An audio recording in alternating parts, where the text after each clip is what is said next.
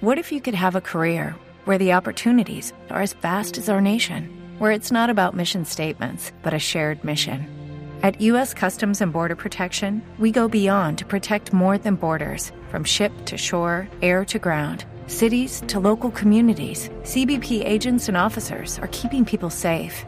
Join U.S. Customs and Border Protection and go beyond for something far greater than yourself. Learn more at cbp.gov/careers. Este recap viene patrocinado por la Guía del Seréfilo Galáctico, el primer libro de la colección Fuera de Series, un libro escrito por Marina Such en el que repasa las series de ciencia ficción más importantes de todos los tiempos, desde las más conocidas a esas pequeñas joyas que vale la pena descubrir. La Guía del Seréfilo Galáctico está a la venta en todas las librerías y recuerda que si vas a hacerlo a través de Amazon España, usa el enlace patrocinado amazon.fueradeseries.com, a ti te costará lo mismo y a nosotros nos estarás ayudando con esta compra. Por cierto, ese enlace amazon.fueradeseries.com lo puedes usar para todas las compras que vais a realizar en Amazon España, no únicamente en Libre Marina. Cualquier compra, amazon.foradeseries.com, a ti te costará lo mismo y a nosotros nos estarás ayudando. Por último, permíteme recordarte que puedes suscribirte a nuestra newsletter diaria en la que todas las mañanas te informamos de las noticias más relevantes del mundo de las series desde newsletter.foradeseries.com. Aquí tienes el recap de los dos últimos episodios de la tercera temporada del Ministerio del Tiempo por Marina Such y Marichu Lazábal. Los dos últimos episodios de la tercera y tiene toda la pinta, desgraciadamente, de toda la serie. Que lo disfrutéis. Hasta luego.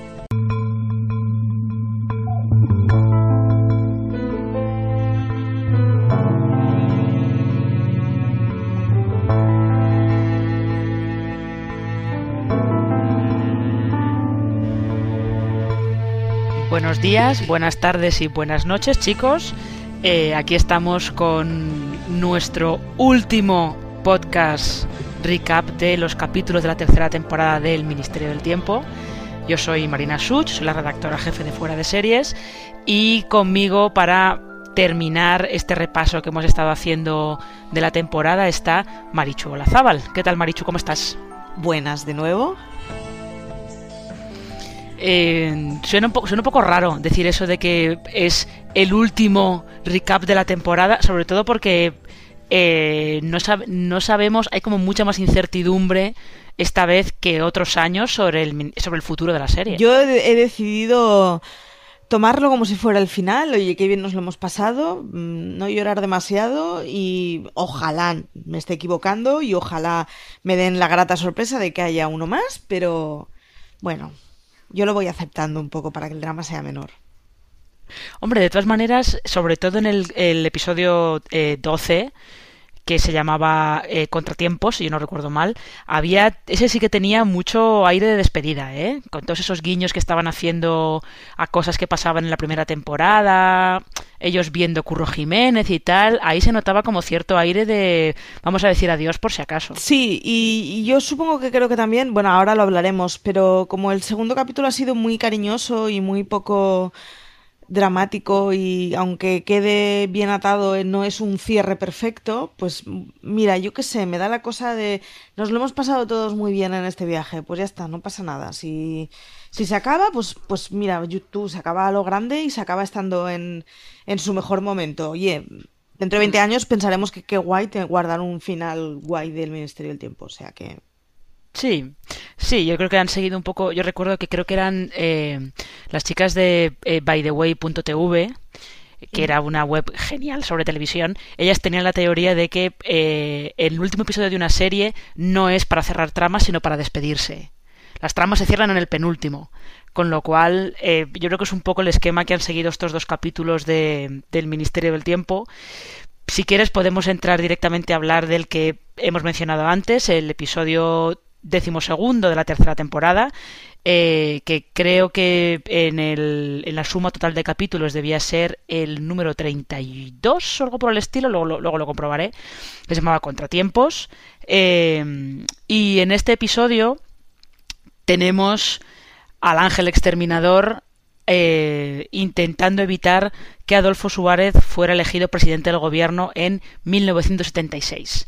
Y esto lleva, esto además se une con que Bosco, el líder malo malísimo del ángel exterminador, intenta atraer a Alonso a su causa, bueno, de una manera un poquito, en fin, un poquito bestia como es secuestrando a Elena y diciéndole que o trabaja para ellos o se la habrá a cargar directamente. Y eso crea, eso como que lleva el conflicto que Alonso ha estado viviendo durante, durante esta temporada un poco a, la culminación, como al clímax final, como quien dice.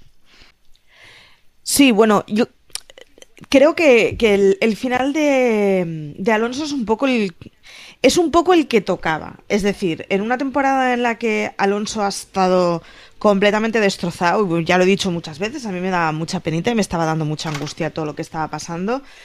Eh, me parece que un final así, con tanto drama como que se tenga que decidir qué hace con su vida y qué es lo que quiere en su vida y, que vea muy claro, ¿no? Yo lo que lo que quiero es tener una vida cotidiana y estoy enamorado yo, Dios mío, qué, qué, qué dramático es esto de que me estén quitando a la novia. Sin embargo, le da un final que me parece que es muy adecuado. Y, y sigo pensando en clave de final de serie, ¿eh? Pero me parece que cierra el, comportamiento de Alonso de una manera de, bueno, ya ha aceptado dónde vive, ha aceptado con quién vive, ha aceptado lo que quiere. Y, y me parece un, un, buen final, aunque llorara como una Madalena en el momento en que nos la cuelan, claro. Ya, ya, sí, esto es. A ver, eh, aún así, yo, te, yo, en el momento en el que eh, parece que Pachino mata a Alonso para evitar que mate a, Adolfo Suárez, yo tenía como un poco la esperanza de, bueno, si aquí ha muerto Alonso, en fin, pero tenía un poco la esperanza de, a ver si esto va a ser toda una estratagema. Porque teniendo en cuenta que Salvador sabía quién era Bosco, Aquí, en fin, no sé, yo tenía ahí como cierta esperanza. Y luego eh, está bien que al final te, muestren que Alonso, a pesar de que ha estado toda la temporada como un poco gruñón, como tú has comentado varias veces, y criticando algunas de las misiones que ha tenido que cumplir para el ministerio y tal, al final es verdad que él tiene como mucho, tiene muy metido el sentido del deber y tiene muy metido también el sentido de eh, sentirse así como de soldado de estos son mis, mis, compañeros y a mis compañeros no los puedo abandonar nunca. Sí, sí. ¿No? Es un poco esto que decían en, Hermanos de Sangre de eh, ningún hombre sí, se queda sin atrás. embargo, eh, yo es que en el, en el, momento del disparo me vi haciendo quinielas. Bueno, vamos a ver qué. Y, y, no me extrañaría que en el Ministerio del Tiempo eh, cerraran una cosa así cargándose a un personaje importante. Y por otro lado, hmm. bueno, sí, pero al Alonso por fin había dejado de ser ante todo un militar y, y, había decidido que sus prioridades son estar a gusto en su vida, ¿no? Entonces, yo me encontré un momento de decir, vale, si esto fuera otro tipo de serie, estaría al segundo tranquila sabiendo que esto es una trampa. Y aquí no las tengo todas conmigo. Lo cual me gustó, porque mm. tampoco hubiera llorado como una Madalena y el último episodio para mí hubiera sido un drama, yo lo aviso. Pero no me hubiera parecido tampoco incoherente que se hubieran desaparecido Alonso y... Mira, es que ha tenido un final catastrófico en una vida catastrófica de la que no debería haber marchado, ¿no? No lo sé. Hmm. Sí, porque eh, yo creo que lo que sí que ha dejado claro, sobre todo la muerte de Julián al principio de la temporada, lo que sí que dejó claro el misterio del tiempo es que eh, trabajar para el ministerio conlleva sus riesgos. Entonces, un poco como lo que pasaba también en, en, Torchwood, que todos los agentes de Torchwood tenían una alta probabilidad de morir jóvenes.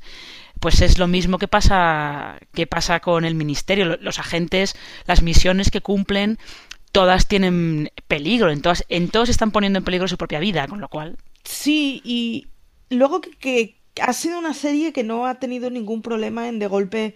Eh, cerrarte una trama con la muerte de un personaje y luego o sea, acordémonos de cómo acabó Lola Mendieta. O sea, el, el final de Lola Mendieta mm. fue muy dramático y luego no nos acordamos porque hemos tenido a la Lola joven.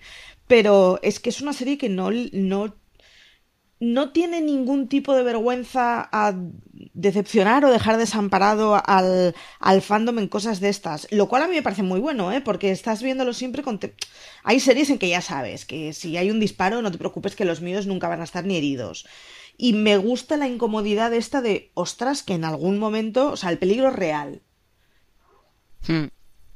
Sí, sí, sí, yo creo que eso está, eso ellos además lo han construido bastante bien, sobre todo eso, sobre todo mostrándote cómo terminaron la mendieta, con el, el, sacrificio de Julián al principio de, de, la temporada, también lo que pasa con Amelia, ¿vale? Que Amelia no muere, pero que te digan de repente que mientras ella ha estado cumpliendo una misión, lo que ocurre con esa misión cambia su futuro, su padre muere, ella tiene que volver a casa para ocuparse de, del negocio familiar y todo eso. Yo creo que ellos sí que han construido bien que realmente hay cosas muy importantes en juego cada vez que, o sea, cuando trabajas para el ministerio. Tu futuro personal eso no, no está escrito, eso puede cambiar con las acciones que, que tú hagas, evidentemente. Y ahora tú justo que comentabas, eh, estabas hablando de Lola Mendieta, sí que te quería preguntar qué te parece esa interacción que hay entre Lola joven, la Lola Mendieta adulta que ya conocíamos nosotros, y la hija de Lola. Bien con pelos. Es decir, me gustó mucho esa parte del capítulo me parece que además es un juego como muy bonito, el que la Lola joven al final, bueno, vaya cerrando carpetas de su vida pasada y futura. Me parece que es un juego muy bonito, pero me parece que es una trama que, que es para seguir, o sea, me ha sabido a poco.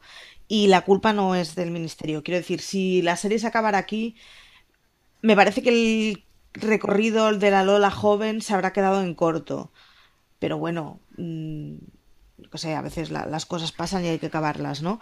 Pero sí, sí que creo que es, un es, una carpeta que, ha sido poco explotada y, y, porque no había otra forma, ¿eh? Porque si hubiera sido esto un monotema de Lola hubiera sido un tostón. Pero bueno, yo uno de los motivos por los que a mí me gustaría que la serie siguiera es que me parece que es un personaje que tiene mucho que explicar aún y que encajar. Sí, sobre todo teniendo en cuenta que ella cada vez está descubriendo más cosas de lo que hizo su otro yo. Sí, y cada vez eh, nos estamos olvidando más de la Lola, digamos, del futuro o del presente, o la, la, Lola que murió por los eh, por, o sea, por, por, ser una traidora al ministerio, y se está haciendo un personaje que es muy propio, y, y, Jope es muy bonito, es una lástima pensar que es un personaje de, de un recorrido tan cortito, ¿no? Pero bueno. Mm.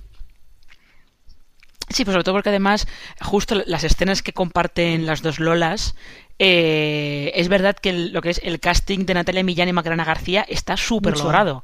Realmente, realmente podrías pensar que esa Lola joven puede terminar convirtiéndose en la Lola adulta, que es un poco como el peligro que tiene, que tiene ella contra el que ella está luchando.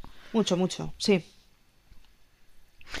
Eh, en, este, en este capítulo, como decimos, está un poco eh, el final de, de, toda la historia con el ángel exterminador y tal. Y justo es un capítulo también en el que se termina también de cimentar otra cosa que también ha hecho la tercera temporada, que es como eh, afianzar a Salvador como decir, este hombre no es el no es el jefe del ministerio por nada este hombre tiene sus recursos, es lo suficientemente inteligente como para poder hacerlo, que no solamente es a lo mejor el alivio, medio alivio cómico que podía haber en la primera temporada, sino que Salvador ha ido creciendo mucho a lo largo de, la serie y de la tercera entrega, por, por lo menos yo lo veo así, no sé cómo Sí, ha, crecido mucho y además eh, sin cambiar de carácter. Es, una cosa que tiene muy bueno el ministerio y es que eh, eh, un papel tenga solo dos líneas o tenga la mitad del capítulo de, de guion, el carácter de la persona es lo mismo. O sea, no necesitan decir más cosas para que sepas más cosas.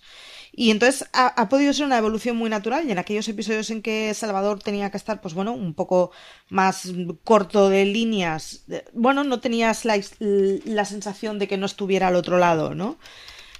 Y sin duda, vamos, mm, papelón. O sea, ya era previsible que teniendo detrás quien tiene fuera un buen papel, pero me parece que han sabido darle un recorrido muy bueno esa temporada, la verdad, y un cierre muy bueno, hablando de cierre como de estos últimos tres, cuatro capítulos. Hmm. Sí, sí, sí, sí. Yo, es que a mí eso me ha sorprendido, no es que me haya sorprendido, pero que es una cosa que igual que Irene fue un personaje un poco. A ver, Irene sigue siendo importante, pero Irene sí que fue un personaje un poco más supernova, como quien dice, que brilló mucho al principio y luego no ha tenido tanta tanta importancia o lo ha tenido de una manera más esporádica, Salvador lo ha ido, lo ha ido ganando, lo ha ido ganando gradualmente.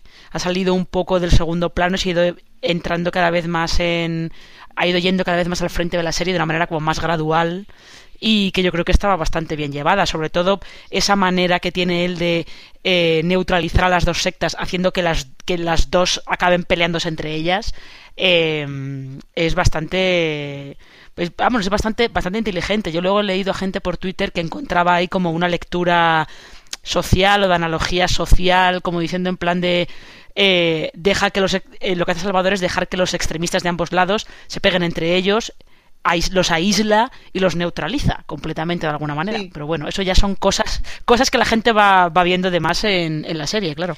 Sí, y, y, a mí me parece que para la serie que estamos viendo, en la que o sea, no tendría sentido una, una batalla de superhéroes haciendo saltos imposibles. Eh, ventilárselos entre ellos da una, da una escena muy limpia y da una escena en la que en el fondo te da igual un poco lo que pase porque mira, que se maten entre ellos, efectivamente. Y entonces mm, solventa bastante bien el asunto. De nuevo, eh, yo hubiera agradecido que fuera una historia que quedara un poquito más abierta, pero me parece que siendo conscientes de que pues esto igual es todo lo que hay, yo agradezco que la hayan cerrado, la hayan cerrado de una forma limpia y la hayan cerrado de una forma en la que, bueno, supone un, un granito para el ministerio. Hmm. Sí, y en este, en este episodio es en el que comentábamos antes que se empieza a notar que están despidiéndose, sobre todo eh, con esos guiños, esos guiños un poco a, chistes que ellos hicieron en la primera temporada de la serie, como cuando Irene, Pachino y Alonso están viendo Curro Jiménez. Dicen que el protagonista les recuerda mucho a Julián, por ejemplo. O todos los homenajes que le hacen a Pablo Olivares. Eh, cuando dicen que es el mejor subsecretario que tuvo el ministerio, sobre todo ese homenaje, guiño, eh, como quien dice, recuerdo a través del personaje de la hija de Lola que tiene Ela, que es la enfermedad de la que al final murió Pablo Olivares también. Sí, y, en general a mí me ha parecido que es, es un cierre bonito, porque no, no ha pretendido ser un cierre de fuegos artificiales, sino que es, un cierre muy tranquilo en el que, bueno, vamos a decirnos que ha sido divertido esto que hemos visto y guardamos mucho cariño y es un cierre muy bonito porque no, no me parece que sea un cierre para el espectador, sino un cierre para dentro del equipo de la serie, ¿no? El, bueno, ha estado guay estos tres años y, la verdad es que, que hace que sea más duro de digerir, aunque mucho menos dramático, ¿no? Hmm. Sí, sí, sí, creo que te entiendo, creo que es, lo que quieres decir, sí, es como eh, si ellos hubieran continuado, por ejemplo, la trama del ángel exterminador en el último episodio y hubiera acabado la temporada con un cliffhanger enorme, sí que probablemente nos habríamos sentido un poco como de, pero si esto no continúa, ¿qué, hacemos ahora? ¿no? nos habríamos encontrado como un poco perdidos, como quien dice, pero buscar un cierre cierre que lo deje todo más o menos solucionado sí que es, eh, es, es, una buena es una buena estrategia. Y eso se nota en el último capítulo último capítulo este sí que sí el capítulo 13 de la tercera temporada que se, se titula Entre dos tiempos que es un capítulo en el que ya las metareferencias y los guiños ya llegan a un nivel completamente modo experto directamente porque es un episodio en el que eh, la patrulla tiene que viajar a 1966 para impedir que se emita una serie que se llama El Ministerio del Tiempo y que está basada en las aventuras que eh, ellos vivieron, sobre todo en la primera temporada. Y lo más curioso de todo es que al mismo tiempo que tienen que evitar la emisión de esa serie, anda por allí un jovencísimo Narciso Ibáñez Serrador, que tiene el proyecto de historias para no dormir, eh, lo que pasa es que el director general de televisión española prefiere el Ministerio del Tiempo a Historias para no dormir, no quiere saber nada de ese, de ese jovencito que acaba de llegar de Argentina. Y eh, lo más divertido de todo, el guiño que a mí me parece más divertido de todo, es que el actor que interpreta al villano, Aureña, es Luis La Rodera, que fue presentador del 1, 2, 3 cuando volvió brevemente en 2004. O sea, esto es que me parece lo mejor. Cierto. Yo, eh, el último capítulo para mí es completamente prescindible en la serie. Lo estoy diciendo como algo bueno, ¿eh? ¿eh? creo que si nos quedáramos en el penúltimo episodio ya sabríamos un poco cómo se cierran todas las tramas. Y que el último capítulo es de vamos a darnos un gusto con el fandom, con nosotros, con la cadena, con la historia del país, si quieres, y, vamos a hacer cosas a las que les tengamos cariño. Porque el personaje de Chicho Ibáñez Salvador se lo podrían haber ahorrado y sin embargo está hecho con muchísimo cariño. Porque toda la historia de Alonso mira, lo podrían haber dado por zanjado en la penúltima y sin embargo, ostras, qué bien se cierra. No lo sé, es me ha parecido un, un, capítulo hecho como cuando acabas el curso y después haces una cena simplemente para despedirte, ¿no? Y te la podrías haber ahorrado y no hubiera cambiado absolutamente nada del curso, pero es uno de esos momentos en que, ay, pues está gustito. Sí, además eh, me parece que está como lleno como de muchas ideas, como en plan de... Eh, a ver, ¿cómo podemos hacer aquí un sí, guiño, homenaje, lo que sea, pero que nos parezca divertido y que a la gente le vaya a hacer gracias? Porque, por ejemplo, la cabecera sesentera de la serie es maravillosa. Sí, sí. Es maravillosa. Cuando tienen a Jaime, Jaime Blanc haciendo de Alonso. Y luego tienes ese, ese recuerdo a los padres de Cayetana Guillén Cuervo, Fernando Guillén y Gema Cuervo, como Julián y Amelia, es que es, es que es lo mejor. Es. Yo, yo por eso digo lo de que me parece que es un capítulo que está hecho como con mucho cariño y con mucho. Salvador diciendo que, bueno, pues este tipo apunta maneras, ¿no? Hablando de Blanc. Es, es, es muy dulce. Y, han, o sea, han conseguido hacer un capítulo final que emociona siendo nada lacrimógeno. Hmm. Sí, sí, porque además también consiguen consiguen hacer, bueno, hay como la parte que es un poco más abiertamente cómica del episodio, que son Alonso y Pachino haciendo de extras, intentando averiguar qué pasa y haciendo de extras, que es como una cosa muy, o sea, la parte es en la que son los dos malos soviéticos eh, luchando contra los Julián y Alonso de ficción es de verdad. Pachino vestido de romano. Con el, casco, el, casco de disfraz de romano más grande que he visto yo en la vida. Sí, sí, sí, sí, el cepillo de la cabeza es enorme, o sea. Por Dios, es gigantesco eso, gigantesco. Pero tienes eso que es como la trama más abiertamente cómica y luego también incluso la trama en la que Lola está de secretaria del, director general también es como más ligera. Eh, sí, es, es como más ligera, no es una cosa. porque realmente acaban, solucionan ese tema bastante rápido. Eh, para poder pasar luego a hacerse otro homenaje a otros de los grandes éxitos de, de la serie, que es la distopía que presentaron en el final de la segunda temporada. Efectivamente. Y respecto a lo de Lola, eh, hay, un punto y es que siendo una trama mucho más ligera y siendo una trama que si, si hubiera una perfeina y hubiera, hubiera tenido que ser una cosa muy de cortemos minutos, quizás hubiera sido una trama que hubiera caído o que hubiera sido mucho más dos pinceladas. Sin embargo, o sea, toda esa escena de la entrevista de usted es muy joven, eh, tiene usted novio, está usted casada, está no, nos recuerda a qué época te estás remontando, ¿no? Al, ministerio se le critica mucho como que ha sido muy poco crítico con, con el franquismo y, hostia, a mí es, esa entrevista de pero está usted casada, tiene usted novio y a santo de qué me está preguntando usted esto, son esas pinceladas que dejan en el ministerio que no hace falta hacer siempre capítulos dándonos golpes en el pecho en donde todo sea reivindicativo, ¿no? Que me, me parece mucho más mazazo el que de golpe te vayan dejando pinceladas así, en donde efectivamente una mujer cuando se le hacía una entrevista se le preguntaba si estaba casada y que carajo, se sigue preguntando si vas a tener hijos, ¿no? Claro, sí, es que, es que de hecho justo esa crítica que tú estabas comentando, que eh, criticarle que, que no haya sido suficientemente que no haya sido suficientemente crítica con el franquismo es una cosa que yo no entiendo, ¿eh? o sea, es la crítica que menos entiendo de todas las que se le hacen a la serie. Es como han dejado, creo que ha dejado su posición muy clara muchas veces. Sí, y pero muchas veces. Y de una forma muy poco pesada, porque no ha tenido que ser todo capítulos sobre la transición para, para estar hablando permanentemente de, de política en el sentido más etimológico de la palabra, ¿no? Y, a mí es una de las cosas que me ha gustado el ministerio. Es una serie muy incómoda para mucha gente, para muchas cosas, en muchas situaciones, ¿no? Lo que pasa hmm. es que no, lo hace a base de capítulos en donde únicamente te están hablando de eso. Es, es, una cosa mucho menos simplona y más interesante. Sí, bueno, aparte, yo sí, también es verdad que. Eh... With Lucky Land slots, you can get lucky just about anywhere. This is your captain speaking. Uh, we've got clear runway and the weather's fine, but we're just going to circle up here a while and uh, get lucky. No, no, nothing like that. It's just these cash prizes add up quick. So I suggest you sit back, keep your tray table upright, and start getting lucky. Play for free at LuckyLandSlots.com. Are you feeling lucky? No purchase necessary. Void where prohibited by law. 18 plus terms and conditions apply. See website for details.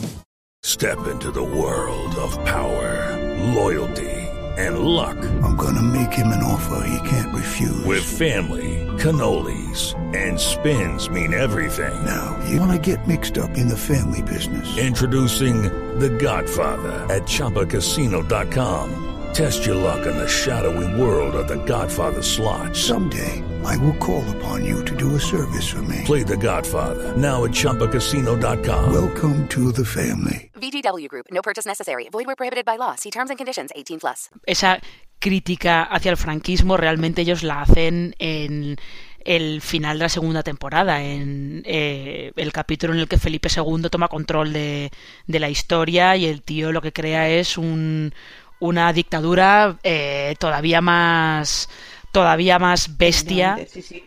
con lo cual Sí, pero bueno de, to- de todas maneras de este de este em, de este último episodio tenemos eso tenemos esa parte. Como decimos se soluciona muy rápido. A mitad del episodio se ha solucionado todo el tema de, de la serie del Ministerio del Tiempo en los 60 y lo que tenemos después es como decimos esta distopía en la que eh, Ureña el, nieto de Ureña, que es un villano que viene de- del cómic que se publicó en, en verano, ahora no recuerdo muy bien cuándo, pero bueno, es un villano que viene de, que viene del- de, ese cómic.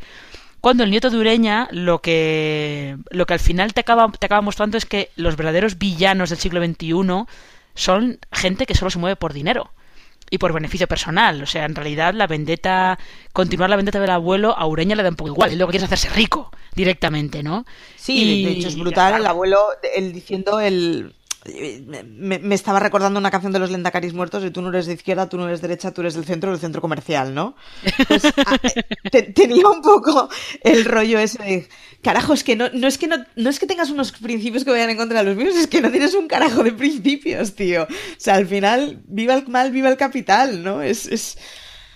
Ay, es muy desesperante, pe- pero, pero bueno, yo por eso digo que es una serie que permanentemente está con crítica. El que no vea en esa escena una crítica muy general, igual, chico, le faltan gafas.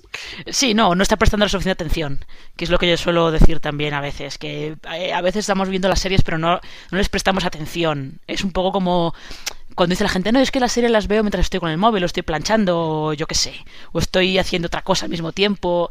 Entonces, bueno, te, pues te puedes quedar con lo que es la trama general, pero hay cosas que pues probablemente se te escapan, ¿no? Pero es, eso es, es muy eh, ¿cómo diría yo? Es como muy. Para cerrar el círculo, está muy bien traído. Que de repente el ministerio se convierte en una agencia de viajes intertemporales.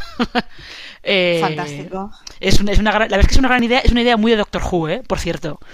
Tal y como lo presentan y tal, eh, a mí me recordaba algunas de las ideas que tenían que tenía Doctor Who en la etapa de, de Russell T. Davis, que eran ideas muy, muy en este plan de ¿a que no nos atrevemos a hacer esto? Bueno, que no, ahora verás. ahora verás cómo lo vamos a hacer. Sí, hay, un, un guiño por ahí que está muy bien y es que cuando se ponen todos a escribir de quieren, quieren guiones, pues les vamos a dar guiones, ¿no? El, el cortecito ese de suerte que en esos momentos las series no eran de 80 minutos porque no hubiéramos sabido qué escribir. Tras, es que tiene que, o sea, para el espectador es un, es un poco tostonazo series de 80 minutos, pero para el guionista tiene que ser un, vamos, un drama, ¿eh? Ya. Sí, sí, sí, sí. Evidentemente. Eh, Sí, es, eh, perdón, es que de repente he perdido, he perdido el, el hilo de lo que, lo que iba a decir. Eh, no, sí, o sea, realmente es que, sobre todo en el último capítulo, es que está todo tan lleno de guiños a los fans, de guiños a ellos mismos, de metareferencias. Es como, o sea, intentar hablar de todas o, o comentarlas todas es, es eh, complicado, la verdad, es bastante complicado. Yo, yo, yo de hecho pasé de, de estar en plan gruñi todo el día por casa, en plan grumpy de, por nada mierda, pues se acaba el ministerio, pues no va a haber más, y tal cual, estaba muy grumpy el miércoles. Y vi el capítulo ayer y fue de, ay, pues no sé, o sea, es un final bonito. Toda la serie es un final, o sea, todo el capítulo es un final bonito, ¿no? Y es un final muy cariñoso. Y al final me quedé con la cosa, de- o sea, acabó, el capi- acabó la serie pensando, pues que nos quiten lo bailado, joder, si ojalá todas las series acabaran así, ojalá todas las series acabaran con un capítulo tan tranquilo en el que no hay ninguna prisa para cerrar tramas y cerrar historias. si siguiera la serie podría seguir perfectamente y podría seguir la serie si te hicieran un salto de dentro de 10 años y podría... Porque en realidad no ha acabado, es simplemente, bueno, es un capítulo muy cotidiano y endogámico. Y bueno, pues si sigue, seguirá y si no sigue, oye, qué cosa más bonita. Sí, de todas maneras, también, eh, como tú dices, sí ha sido un, es un capítulo tranquilo, entre comillas, porque ya no estaban con la trama de las sectas, pero pasan un mogollón de cosas, sobre todo en la última Ah, mitad. sí, sí. Porque cuando, Yo- de repente tenemos pensar, ese... ¿no? El- el- estas series que, joder, estás viendo 22 capítulos o 21 capítulos, y llega al 22, llevas mm, 30 minutos de la serie y aún no sabes cómo va a ir el final. Y entonces cogen una escena y ¡uh! Looping, todo cerrado. Y es como, ¿what? No, no han hecho, no han hecho eso. O sea, por eso la trama de Chicho, si no hubiera estado digamos, a, resúmenes generales no hubiera pasado nada. eh, hay, hay muchas tramas y muchas de las cosas que pasan en ese, en ese último capítulo que si alguien de fuera del ministerio le tuviera que narrar cómo acabó la serie no se lo contaría. Y que sin embargo eh, es una forma muy agradable de acabarla porque acabas con contenido pero no con un contenido agónico de "Ah, es que si no lo dejan todo hilado, Dios mío, el mundo se va a acabar. Y me Mm. estaba acordando mucho de la charla que dio Olivares, creo que fue en el último Serializados, en donde él decía, ¿no? Eh, que no, no le gustaban las series que de golpe el- había en un momento determinado en que todas las tramas acababan al mismo último momento en una sola escena, ¿no? Y él decía, es, poco natural, la vida no es así, o sea, las cosas no nos pasan a todos a la vez. Lola no ha tenido un final, es decir, Lola ha tenido una serie de cosas que ha puesto de acuerdo con su hija, pero no ha acabado el personaje de Lola. Y está muy bien que no acabe el personaje de Lola, porque, el- porque en la vida no pasa así. No nos despertamos un día todos y pues se nos cierran todas las etapas y nos da un infartito a todos a la vez, ¿no? Sí, eh, yo, eh, yo también veo que eh, cuando hacen la distopía esta de que de repente el ministerio es una agencia de viajes, eh, que pasa justo lo, una de las cosas que Salvador dice que nunca debería pasar, que se privaticen los viajes en el tiempo.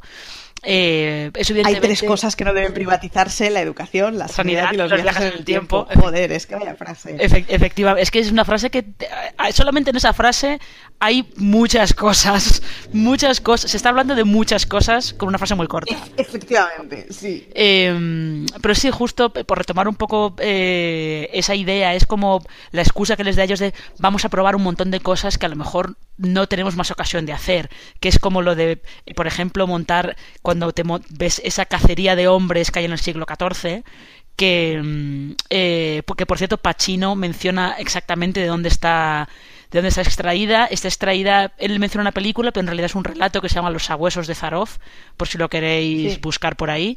Eh, pero que está bien porque eso nos deja a Irene a caballo con parche. Tal cual, tal cual, pe- peor quedó el otro cuando le preguntan por el parche, o sea, tal cual. es muy grande porque además es como un es como un recurso muy típico el que cada vez que una serie da un salto al futuro hay un personaje que lleva parche. Sí, sí. Yo recuerdo que Pero sin, pasaba sin embargo, abre el, abre el meloncito bonito ese de eh, cuidado porque los viajes temporales implican mover a virus y bacterias en el tiempo y, y, bueno, exponer a la gente a cosas que no están.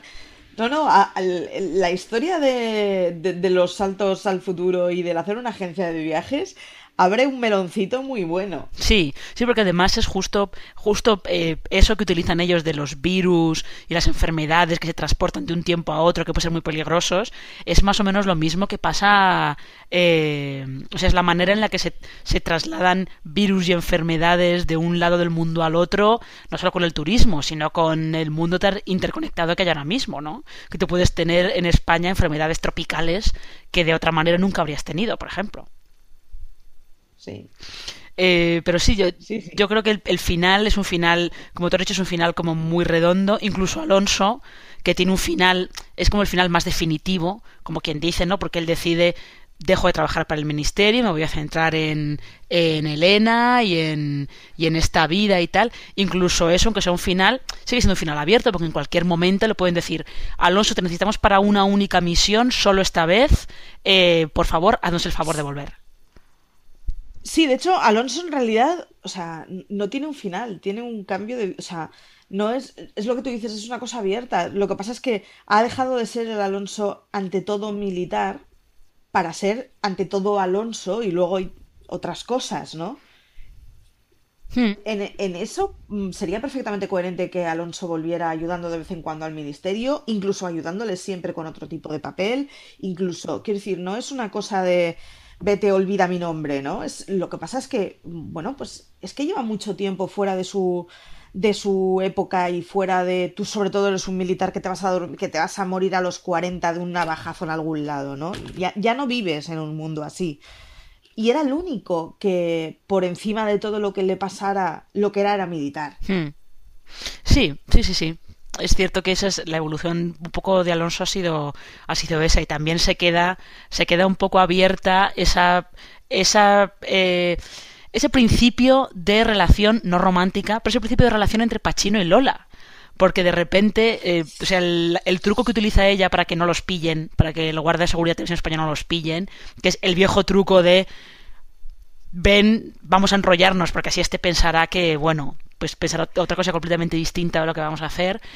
Eh, como que abre la puerta a que, a que los dos tengan una relación un poco más un poco más de compañeros, ¿no? Un poco más cercana, porque hasta ahora, creo que lo hemos dicho eh, otras veces, Lola ha estado siempre como más apartada de, de Pachino y de Alonso porque estaba en su propia historia. Y esto, este mayor acercamiento entre Pachino y Lola, si hay una hipotética cuarta temporada, eh, creo que es una de las cosas que, pueden, que podrían dar más, más juego claramente.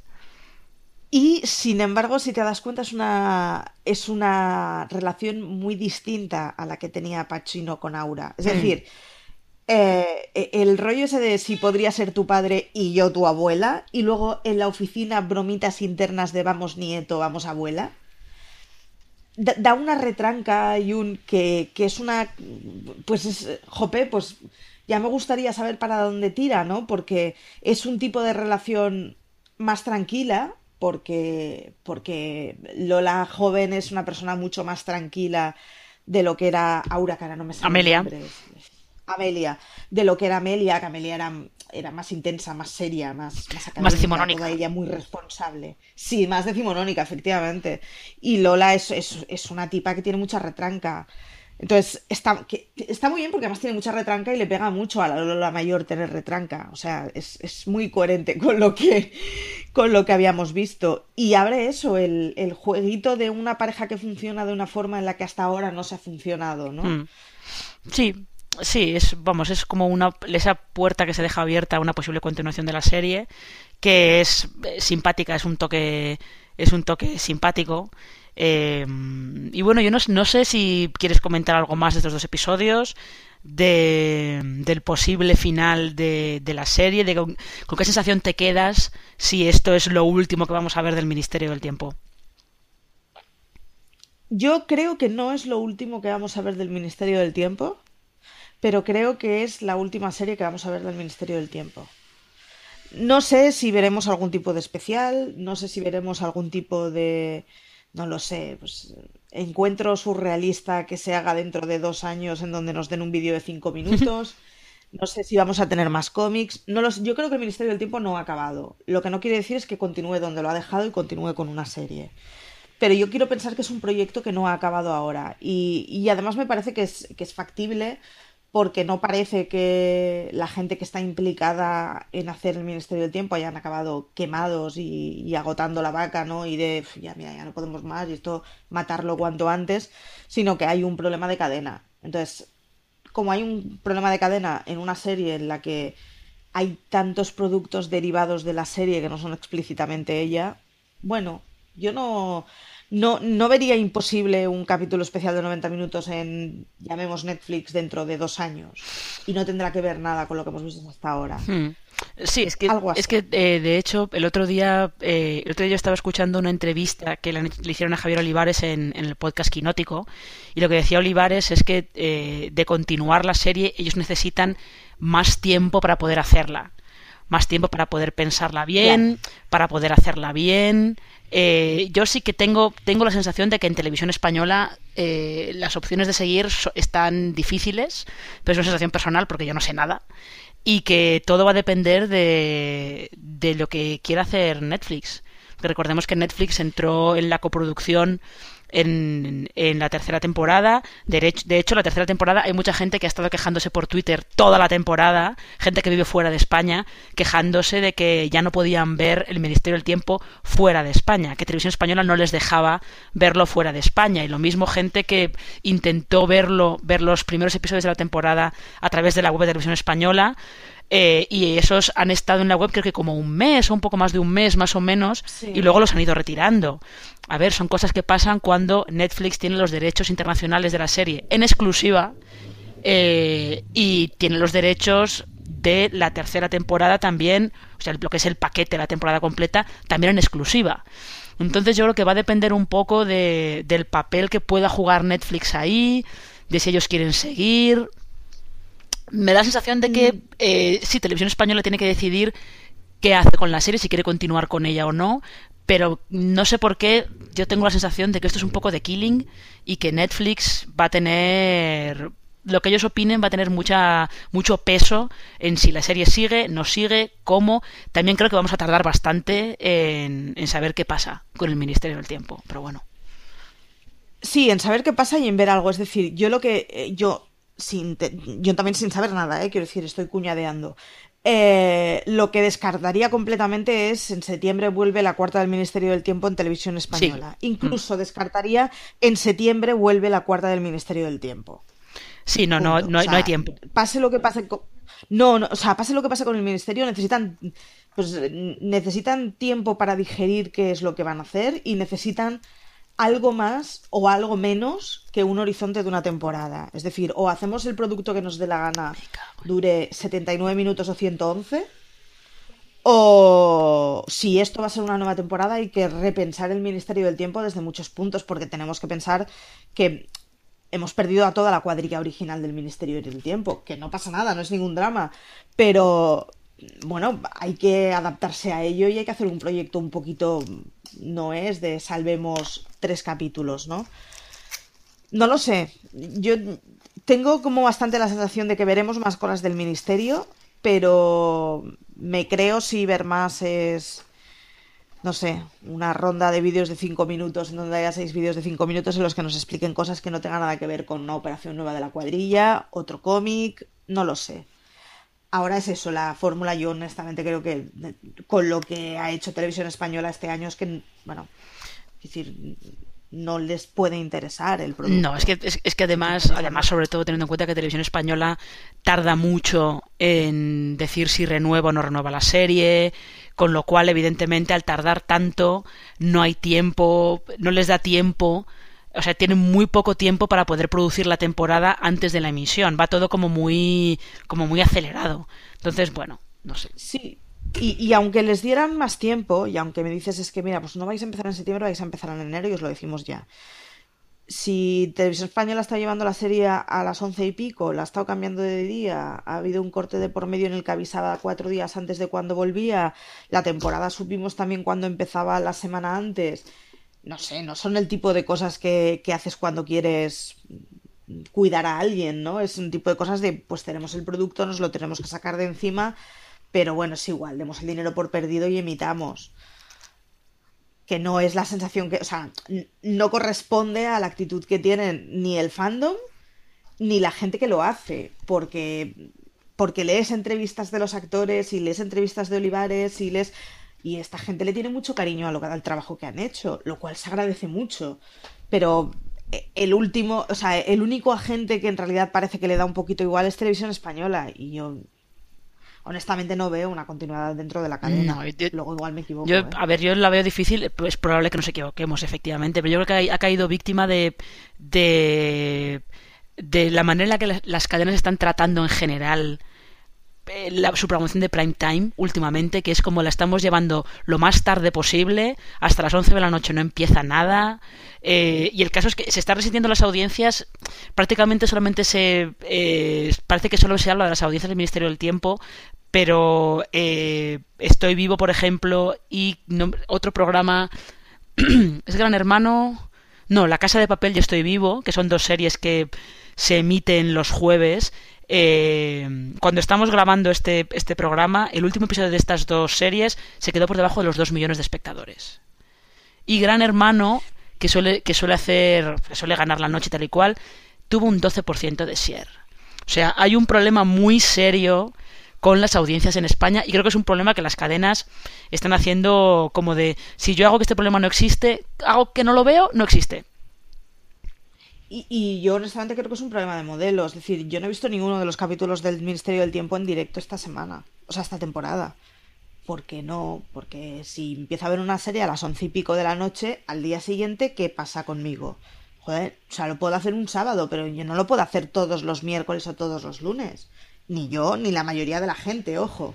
Entonces, si nos vamos a series muy largas, con cortes entre medio, que empiezan muy tarde, en un momento en que además eh, hay unas ofertas fuera de la televisión tradicional que es muy grande, pues mira, prefiero el miércoles verme Star Trek tranquilamente en la cama y el jueves ya me ver el Ministerio del Tiempo desde la web de Televisión Española. Lo cual no tiene nada de malo si los números que se cuentan de audiencias son esos y si entienden que la pasta que van a sacar de publicidad en el momento de emisión, no tanto en el Ministerio del Tiempo, sino en las series que estabas hablando tú, eh, pues va, va, a ser menor y va a ser distinta y va a estar colocada de diferentes maneras. Sí, bueno, es un, es un problema y eso que en el caso del Ministerio del Tiempo no hay cortes de publicidad en medio, que es todo... No, no, se emite todo del tirón. Pero no, sí, es un, es un problema, esto es un problema para hablar en otro podcast diferente, pero es un problema que eh, la televisión estadounidense lo está sufriendo desde la huelga de guionistas de 2007-2008 y nos está llegando a nosotros ahora. Sí y parece que estamos igual de mal preparados para, o las cadenas están igual de mal preparadas para asumirlo que las cadenas estadounidenses eh, lo estaban. Las cadenas estadounidenses están empezando a ver cómo pueden solucionar las bajas audiencias ahora, o sea, 10 años más tarde, con lo cual, imagínate. Imagínate. Sí, sí, Pero sí. bueno, eh, yo creo que después de, de haber terminado hablando más de audiencias que de la serie es el momento de es el momento de cerrar este este podcast que como decimos es el último de recaps eh, de cada episodio de la temporada del Ministerio del Tiempo. Es probable que luego hagamos uno que sea como más general de toda la temporada. Ya os ya os avisaremos si, si eso al final ocurre o no. Pero de momento eh, lo que vamos a hacer es eh, darle las gracias a Marichu Lazábal por estar, ser la única constante de todos estos, de todos estos podcasts. la única que ha estado en, to Yo es que en todos los podcasts. El ministerio lo llevo muy dentro. Ahí está, ¿eh? una ministérica de pro, sí señor. Eh, y eso, muchas gracias Marichu. Eh, ¿Quieres decir algo más a modo de despedida? No, al contrario. ¿Quieres decir algo más a modo de despedida, Marichu? Mm, Nada, mi marido se agradece mucho que me hayáis escuchado vosotros para no tener que darle yo la brasa a él, o sea que os devuelvo los agradecimientos. que un placer y que, bueno, pues ojalá podamos hacer algo hablando del Ministerio del Tiempo, de cosas nuevas del Ministerio del Tiempo, sea de cómics, de cartas o de lo que sea, me da igual. Pues en fin, eh, recemos a los dioses de Cobol porque eso pase. Así que nada, ya sabéis, eh, ha sido un placer.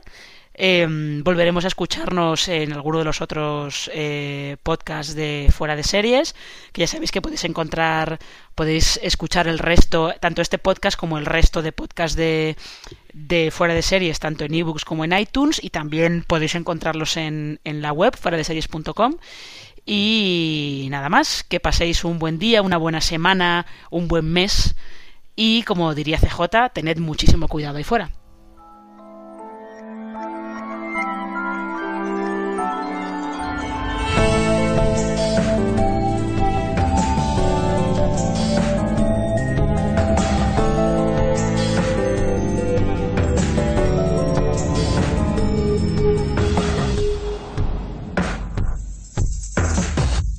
Hello, it is Ryan, and I was on a flight the other day playing one of my favorite social spin slot games on chumbacasino.com. I looked over the person sitting next to me, and you know what they were doing? They were also playing Chumba Casino. Coincidence? I think not. Everybody's loving having fun with it. Chumba Casino is home to hundreds of casino style games that you can play for free anytime, anywhere, even at 30,000 feet. So sign up now at chumbacasino.com to claim your free welcome bonus. That's chumbacasino.com and live the Chumba life. No purchase necessary. DTW, void, were prohibited by law. See terms and conditions 18 plus. En Sherwin Williams somos tu compa, tu pana, tu socio, pero sobre todo somos tu aliado. Con más de 6,000 representantes para atenderte en tu idioma y beneficios para contratistas que encontrarás en aliadopro.com. En Sherwin Williams somos el aliado del PRO.